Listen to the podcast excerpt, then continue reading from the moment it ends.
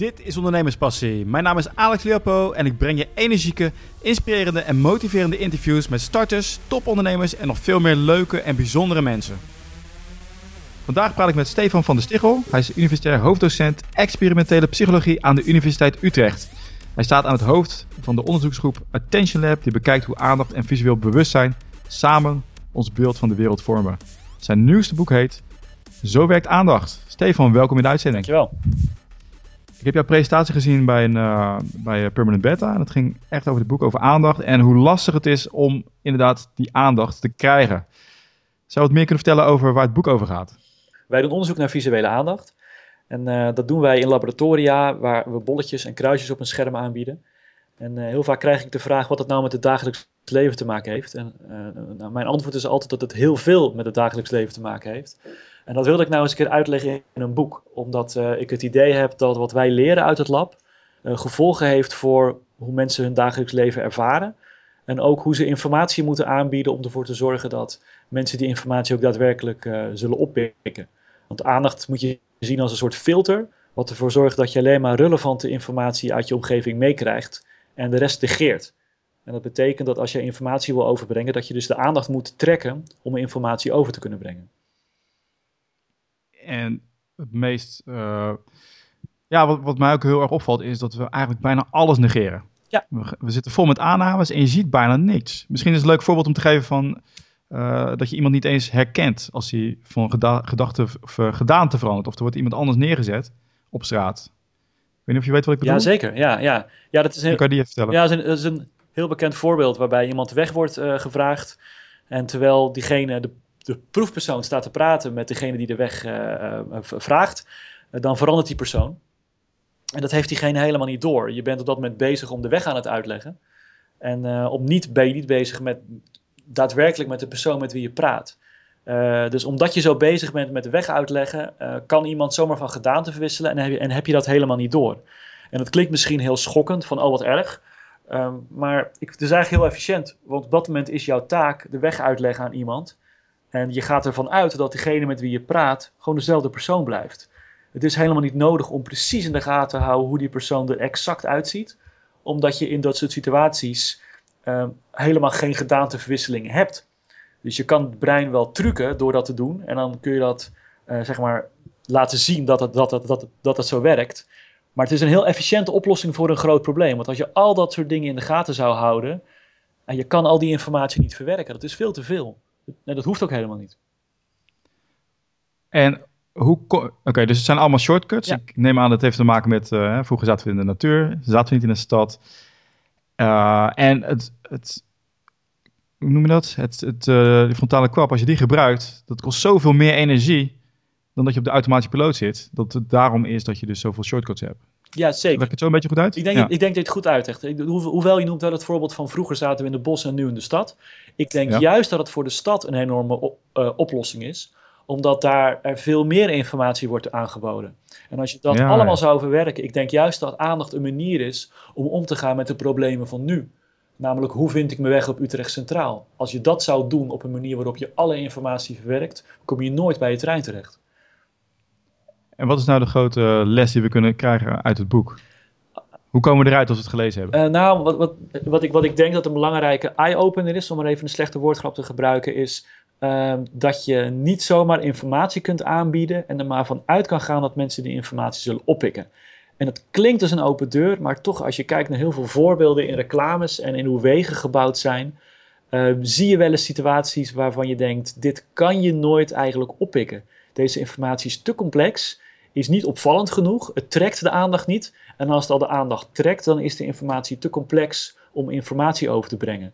En juist in die, deze dynamische, volle wereld wordt de strijd om onze aandacht veel heftiger. En je moet uiteindelijk, als jij een boodschap wil overbrengen, moet je als winnaar uit die strijd komen. Anders is jouw aandacht, is jouw boodschap, wordt compleet genegeerd.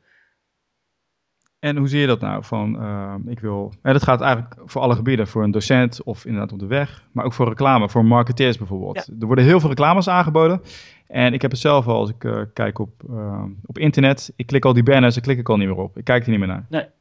Maar ooit werkt het wel. Maar hoe kan je nou altijd zorgen dat je wel opvalt? ja, altijd is lastig, denk ik. Maar je kan wel proberen rekening te houden met. Want altijd, dat, je geeft het goede voorbeeld inderdaad van banner blindness. Dat is een fenomeen waarbij we eigenlijk op uh, banners en knipperende informatie, we, uh, reclames op websites, dat we die heel makkelijk kunnen negeren omdat we die te vaak zijn tegengekomen. Dat we gewoon weten hoe reclames eruit zien. Um, dus altijd kan niet, omdat je dan eigenlijk een reclame moet hebben die zich altijd aanpast aan de doelen en de intentie van een, van een klant. Um, want wil je de aandacht grijpen, dan moet het aansluiten bij waar iemand naar op zoek is. Dus stel je komt in een supermarkt en je bent bezig om de melk te vinden, dan heb je heel erg een beeld over wat jij op dat moment aan het zoeken bent, namelijk een grote koeling. En je weet hoe een koeling eruit ziet. Ja. En dan zul je zien dat informatie die heel erg lijkt op een koeling, heel erg de aandacht trekt. Dus je moet je eigenlijk verplaatsen in iemand van wat voor doel heeft hij op dit moment en hoe kan ik ervoor zorgen dat mijn boodschap bij dat doel aansluit. Als jij op Schiphol komt en je wil de weg weten, dan ben je op zoek naar gele borden. Want gele borden, dat zijn de informatieaanwijzers op Schiphol. Um, dat moment wil je natuurlijk, wil Schiphol niet gele reclames die heel erg lijken op die borden. Dus je moet altijd rekening houden met wat is iemand aan het doen. En je moet dus proberen informatie aan te bieden die klopt met het doel van de persoon. Nou, een voorbeeld is misschien ook die uh, voor YouTube filmpjes heb je nu ook altijd veel reclames. Ja. Ik denk dat het misschien één keer in de zoveel tijd dat het ook echt een reclame is die, waarvan ik denk, hé, hey, die is interessant. En voor de rest, ik klik alles weg. Ja. En denk, ben ik nou uitzonderlijk daarin of is het wat je typisch ziet? Dat is wat je typisch ziet. Mensen hebben een doel en proberen dat doel zo snel mogelijk te bereiken. En omdat ze bezig zijn om informatie die ze. Ze weten dat je informatie moet negeren om iets te bereiken. Dat is onze standaard staat. We zijn hmm. altijd bezig om alleen maar te selecteren wat voor ons belangrijk is en de rest te negeren. Ja, en die staat is moeilijk te doorbreken. Of je moet zorgen dat informatie zo schreeuwend is dat je het niet kunt negeren. Dan, en dat is vrij gemakkelijk, want zo'n reclame trekt natuurlijk meteen de aandacht. Het begint al met een hoop bombardie. Dus dan is dat eerste doel gelukt. En dan moet je nog eens ervoor kunnen zorgen dat je de aandacht vasthoudt. Maar dat is eigenlijk weer een heel ander gebied. Hoe zorg je ervoor dat die aandacht ook daadwerkelijk daar blijft? Maar het feit dat die YouTube-reclame natuurlijk vol en in beeld is, geeft wel aan dat het al gelukt is om je aandacht te trekken. Nou, ik irriteer me er al gelijk aan. Ik denk, hey, ik wil een filmpje zien. Ik wil dit helemaal niet zien. Dus ik zit al ja, echt te wachten tot die vijf seconden voorbij zijn. Een soort wedstrijdje, zo'n stopbord. Hè? Van uh, klik zo snel mogelijk, klik. Ja, en als dat wegklikken rechtsonder zit, dan zal je aandacht al helemaal rechtsonder zitten.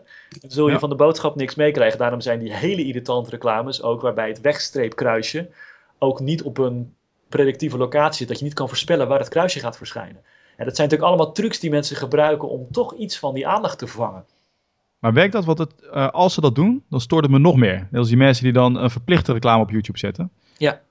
Het is bijna alsof ik uh, dan juist iets tegen ze ga krijgen. Van, hey. Ja, dat is mijn vakgebied niet. Dat weet ik niet. Okay. Het, enige wat, het enige wat ik weet is, trekt het de aandacht? En zeg maar, vanaf dat proces wordt het denk ik, je hebt ook claims die zeggen dat alle, alle aandacht is meegenomen, ook negatieve aandacht. Het gaat, het, het, gaat, het gaat mij erom, hoe selecteer je die boodschap uit die stroom van visuele informatie die je krijgt aangeboden. Wat er daarna mee gebeurt, dat is meer iets voor sociaal psychologen. Voor, eh, dat, dat, dat wordt, dan wordt het een kwestie van voorkeuren. Waar, wat mijn punt is, de, de regels die ik aanbreng, die ik in het boek beschrijf, die gelden eigenlijk voor iedereen. Dit is namelijk hoe onze waarneming werkt. En de waarneming is bij, bijwel gelijk voor iedereen. Oké. Okay. Zijn er ook vaste uh, patronen die je dan kan volgen om die aandacht te krijgen? Ja, zeker. Afwijkende kleur, afwijkende vorm. Uh, dat zijn dingen die eigenlijk voor iedereen zo afwijkend zijn dat ze automatisch de aandacht grijpen. Er zit iets in ons systeem ingebakken wat ervoor zorgt dat afwijkende informatie um, um, automatisch de aandacht trekt. Behalve natuurlijk als het niet klopt met jouw doel en, jouw en jouw intentie, dan niet. Dus er is altijd een interactie tussen de binnenwereld en de buitenwereld. De regels ja. voor de buitenwereld zijn voor iedereen het geld, voor, voor iedereen hetzelfde. Maar iemand die vermoeid is, zal eerder worden afgeleid door dingen in de buitenwereld. Dus het zijn wel, hè, die, die interactie met de binnen- en de buitenwereld wordt wel beïnvloed door hoe, hoe iemand eraan toe is. Maar als iemand in een ontvankelijke staat is, zullen we maar zeggen, om informatie op te pikken uit de buitenwereld, als, als die poort open is, dan zijn dat altijd dingen als afwijkende kleuren, afwijkende vormen, gezichten zijn een goed voorbeeld. Gezichten die trekken ook automatisch de aandacht. Dat is zo, ja. ja. En je geeft ook echt adviezen voor uh, websitebouwers. Sorry? Heb je daar een paar Je geeft ook adviezen voor uh, websitebouwers? Ja, nou ja, die banner blinds is er natuurlijk eentje van. En ook wat ik net zei, je moet weten waar de gebruiker naar op zoek is. Een goed voorbeeld is nu.nl. Uh, nu.nl is best wel gestopt met de reclames die in de, aan de zijkanten worden aangeboden. En wat je nu ziet is dat heel veel reclames lijkt op de content van de nieuwspagina. En dat is natuurlijk heel slim, want je bent irritant, maar wel slim. Je bent ervoor zorgen, je bent die nieuws aan het checken. Dus alles wat op nieuws lijkt, zul je naar kijken. Uh, Juist, zoals die context wat je aangaf. Ja, en gezichten zijn belangrijk. Mensen kijken vaak naar gezichten. En dat is in de situatie waarbij je voor het eerst op een website komt. Dan weet je ook niet um, waar je op moet letten. Dus het is een verschil dat als je dagelijks op een website komt, dan weet je precies, ik moet daar en daarop letten. Dat is wat ik mijn aandacht wil, naartoe wil laten gaan. Als jij op een nieuwe website komt, dan zul je zien dat mensen nog heel erg openstaan voor, nou ja, laat maar komen. En dan zullen dingen als gezichten en afwijkende vormen en misschien knipperende banners nog wel heel erg de aandacht trekken. Dus ook dat is weer een kwestie van wat wil de gebruiker en hoe kan ik mijn informatie zo aanpassen dat, dat de gebruiker het zal oppikken. Oké, dus als we, in jouw, hè, als we jouw boek lezen, dan kunnen we het echt naast onze website of onze reclame leggen. En daar allerlei tips uit halen van, oh wacht eens even, voldoet het wel hieraan? Ja. Of hou ik hier wel mee rekening mee? Ja, ik vraag je dus ook inderdaad om je te verplaatsen in de gebruiker. En te weten, ik, in het boek leg ik het concept aandachtsgrootte uit. Een soort window of attention, zoals dat, uh, attentional window. En, en die, dat, die, die moet je weten van de gebruiker om te weten ook hoe je informatie moet aanbieden. Dus we zijn bijvoorbeeld, de meeste mensen zijn in staat om een boek te lezen op Utrecht Centraal, omdat je dan je aandachtswindow heel klein maakt en alleen maar op de details let. Terwijl als jij voor het eerst op een nieuwe plek komt, dan weet je nog niet op welke details je moet letten en maak je je aandachtswindow heel groot. En dan zul je zien dat eigenlijk vooral het globale plaatje je van de buitenwereld meekrijgt. En dat, dat beïnvloedt ook dus heel erg hoe je informatie moet aanbieden. In welke staat komt mijn proefpersoon binnen? Heeft hij een hele kleine attentional window of een grote? En als jij voor het eerst in een nieuwe supermarkt binnenkomt, dan, ja, dan zul je dus heel makkelijk gegrepen kunnen worden door afwijkende informatie. Omdat je nog helemaal geen idee hebt van waar je naar op zoek bent. Ja, dat is zo. En hoe langer je in de supermarkt komt, dan is het van ja, ik ken de weg. Ja.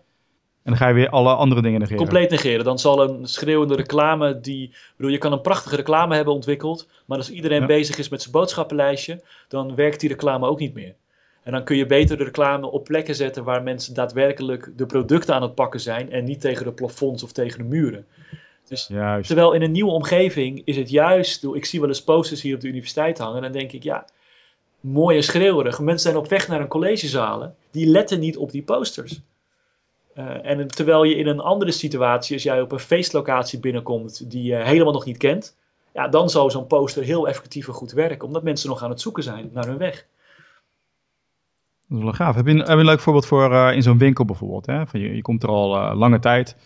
Alle schreeuwige reclame, dat, dat zie je niet meer. Je, hè? Ik ben altijd op zoek naar een aantal vaste items die ik koop. Want zo Zoveel verschil ik daar niet in? Van hoe kan je mijn aandacht pakken? Nou, je kan je aandacht pakken door eens een beetje met het assortiment te spelen. Dus ik zie nog wel eens verschuiving in de supermarkt. Waarvan ik denk, volgens mij is deze verschuiving gedaan om een nieuw product te promoten. Uh, Dus op plekken waar veel, die veel bezocht worden. Hè, je kan met eye trackers natuurlijk precies weten waar mensen naar kijken. Dan kan je best ervoor zorgen van, nou laat ik, mensen vinden, dat, vinden de brood heus wel. Ik ga nu eens even zorgen dat ik daar informatie heb staan van ik wil dat mensen het oppikken. Ehm, en de, de populaire producten die kunnen dan ook wel eens naar andere lagen in de supermarkt verschijnen, ver, ver, uh, ja, verplaatst worden. Zodat de, de, de dingen waar veel marge op zit op ooghoogte terechtkomen. Dus ja, weet je, je kan daar rekening mee houden van wat wil iemand, waar kijkt iemand naar en kan ik proberen informatie zo aan te bieden dat hij dit, deze, deze nieuwe informatie misschien ook meekrijgt. Hoe ga jij om met jou in jouw dagelijks leven met wetende dat je bijna alles negeert? Heeft dat, voor jou, heeft voor jou invloed gehad? Het heeft op mij invloed gehad, ja, ik denk het meest in het verkeer. Um, ik, ik, we hebben berekeningen gedaan over hoe lang het duurt voordat je ogen terug op de weg hebt op het moment dat je even met je telefoon bezig bent. En dat is best wel schokkend. Um, dus er is nu ook zo'n reclame waarbij er wordt gezegd: kijk regelmatig op je snelheidsmeter. Uh, dat, is, dat, is, dat is van, uh, van het ministerie. En eigenlijk vind ik dat geen goede reclame. En ik ben mezelf bewust geworden van het feit dat ik mijn ogen zoveel mogelijk op de weg moet houden. Vooral als ik met wat hoge snelheid rij op een snelweg. Uh, want er kan zoveel gebeuren in die tussentijd dat mijn ogen even van de weg af zijn. Als je ziet hoeveel snelheid je dan aflegt. Kijk, we gaan ervan uit dat die wereld constant is. Maar er veranderen continu dingen. En die veranderingen die moet je oppikken. En vooral in gevaarlijke situaties zoals in het verkeer. Iemand kan ineens op zijn rem trappen voor je. En als jij dan op je telefoon aan het kijken bent. En natuurlijk weet je dit. Maar ik denk wel dat ik er nog bewuster van geworden ben dat ik mijn ogen zoveel mogelijk op de weg wil hebben. Hoeveel, hoeveel tijd zat er tussen? Weet je dat nog? Nou, ik heb in ieder geval ik heb naar de remweg gekeken. Want dat is ook nog eens een keer belangrijk. Maar kijk, je gaat ervan uit, een oogbeweging uitvoeren kost ongeveer nou, 1 vijfde van een seconde. Dan sta je nog stil met je oog, want je moet informatie oppikken. Dus stel je kijkt op je telefoon, dan kijk je weer een vijfde van een seconde. Dan moet die oogbeweging terug naar de weg. Komt er weer een vijfde van een seconde bij. Nou, dan ben je al best lang weg. Nou, reken maar uit hoeveel kilometer je gaat en hoeveel je dan, als je een seconde weg van de weg bent, hoe lang je dan weg bent geweest, hoeveel meter dat is. Dat is best veel. Ja, wel 50 meter verder, ja, bewijzen. Ik heb het niet uitgerekend, maar dat is, dat is inderdaad zo. Mensen onderschatten dat. Ja. Ook met uh, Google Glasses wat er komt. Van ja, ik kijk toch naar het of ik kijk toch naar buiten. Maar je bent gewoon niet bewust van wat je oppikt. Nee, ja. Dus, dat wordt wel eens uh, vergeten. Dus als je vraagt, dat, dat, dat, dat was mijn persoonlijke ja? verandering, ja. ja. Ja, het is nogal wat. Maar het is, waar ik toen ook mee zit, van, je hebt het nu over het visuele, maar dat heeft ook te maken met uh, het psychologische. want je, je negeert ook allerlei andere dingen in de wereld, ja. los van het visuele. Ja, absoluut. Dat is wel interessant. Ja. Ik heb er ook heel veel gasten over gehad en dan gaat dan meer daarin, daarover. Maar eigenlijk moet je gewoon bewust zijn dat je op alle gebieden ongeveer 95% negeert. Ja, en dat dat efficiënt is, dat dat handig is, maar dat het er wel voor moet zorgen dat je, als je een echt in een situatie bent die potentieel gevaarlijk is, dat je dus probeert alle afleiders en ook je doelen en je intentie dus aan te passen. Dus check dan even niet de telefoon, maar doe dat, doe dat even voor een stoplicht, waarbij het allemaal wat minder heftig is dat je even een paar seconden niet, niet op de weg kijkt. Dus het is, het is me goed om handig. Ja, nou ja, ik vind dat wel een handige om je daar een beetje bewust van te zijn. Ja, zeker. Dus ik wil ook iedereen aanraden van, ja, koop het boek Zo Werkt Aandacht. Dit geeft echt veel meer achtergrondinformatie over, over jezelf. Hè? Dat, het fenomeen van, hey, ik, uh, ik ben op zoek naar een nieuwe Audi, noem maar wat op. En opeens zie ik overal een Audi. Ja, ja, mooi is dat. Weet je, al dat soort dingen, maar dit gaat veel dieper dan dat. Uh, lees het boek. Uh, weet hoe je effectiever over kan komen op anderen. Ja, je wordt, gewoon een stuk, je wordt gewoon veel beter van. Het is ook voor iedereen prettig, want het is ook vervelend om allerlei nutteloze reclames te zien. Weet je wel? Op deze manier ben je dus gewoon effectief bezig. Ja. Wil, je, wil jij nog iets toevoegen aan, voor de luisteraars? Nou, ik ben benieuwd. Ik, wil, als ik ben heel benieuwd naar ook uh, reacties van de luisteraars. Dat is altijd goed, want ik, wat ik mooi vind, is dat heel veel mensen die dit uh, professioneel doen, die doen dit vaak intuïtief al goed. bedoel, wij doen er experimenten naar en komen dan achter de regels en kunnen wetenschappelijk bewijs presenteren. Maar op het dat ik met reclamemakers praat, dan heel veel van de dingen die wij weten, doen zij intuïtief uh, goed. Oh. En dan vraag ik, heb je hier opleiding in gehad? En dan zeggen ze, nee, nee, dat is gewoon een gevoel wat ik heb. Ik weet dat het werkt. En daar kunnen wij ook heel veel van leren. Dus ik hoop dat reclamemakers um, weten hoe wij dit soort dingen onderzoeken. En misschien wat nieuwe kennis opdoen. Of iedereen die met informatieoverdracht bezig is. Um, maar het is ook wel mooi om, vast om stil te staan bij je, eigen, bij je eigen intuïties. Van pas ik dit nou eigenlijk al toe? Um, en op basis waarvan dacht ik dit nou eigenlijk? En, en, klopt het wel met wat er wetenschappelijk bekend is? Dus ik ben wel benieuwd naar dat soort lessen. Oké, en hoe kunnen mensen jou het beste bereiken als ze dat wil, willen doorgeven? Nou, uh, ik ben vrij makkelijk te googlen. Je noemt dat attention ah, okay. uh, maar ik ben, ik, ben, ik ben goed te vinden op, op internet. Maar laat van je horen, ik ben heel benieuwd. Oké, nou leuk. Stefan, ik wil je hartelijk, hartelijk bedanken voor dit interview. Ja, graag gedaan. En, uh, en uh, tot binnenkort. Ja, dankjewel. Ja.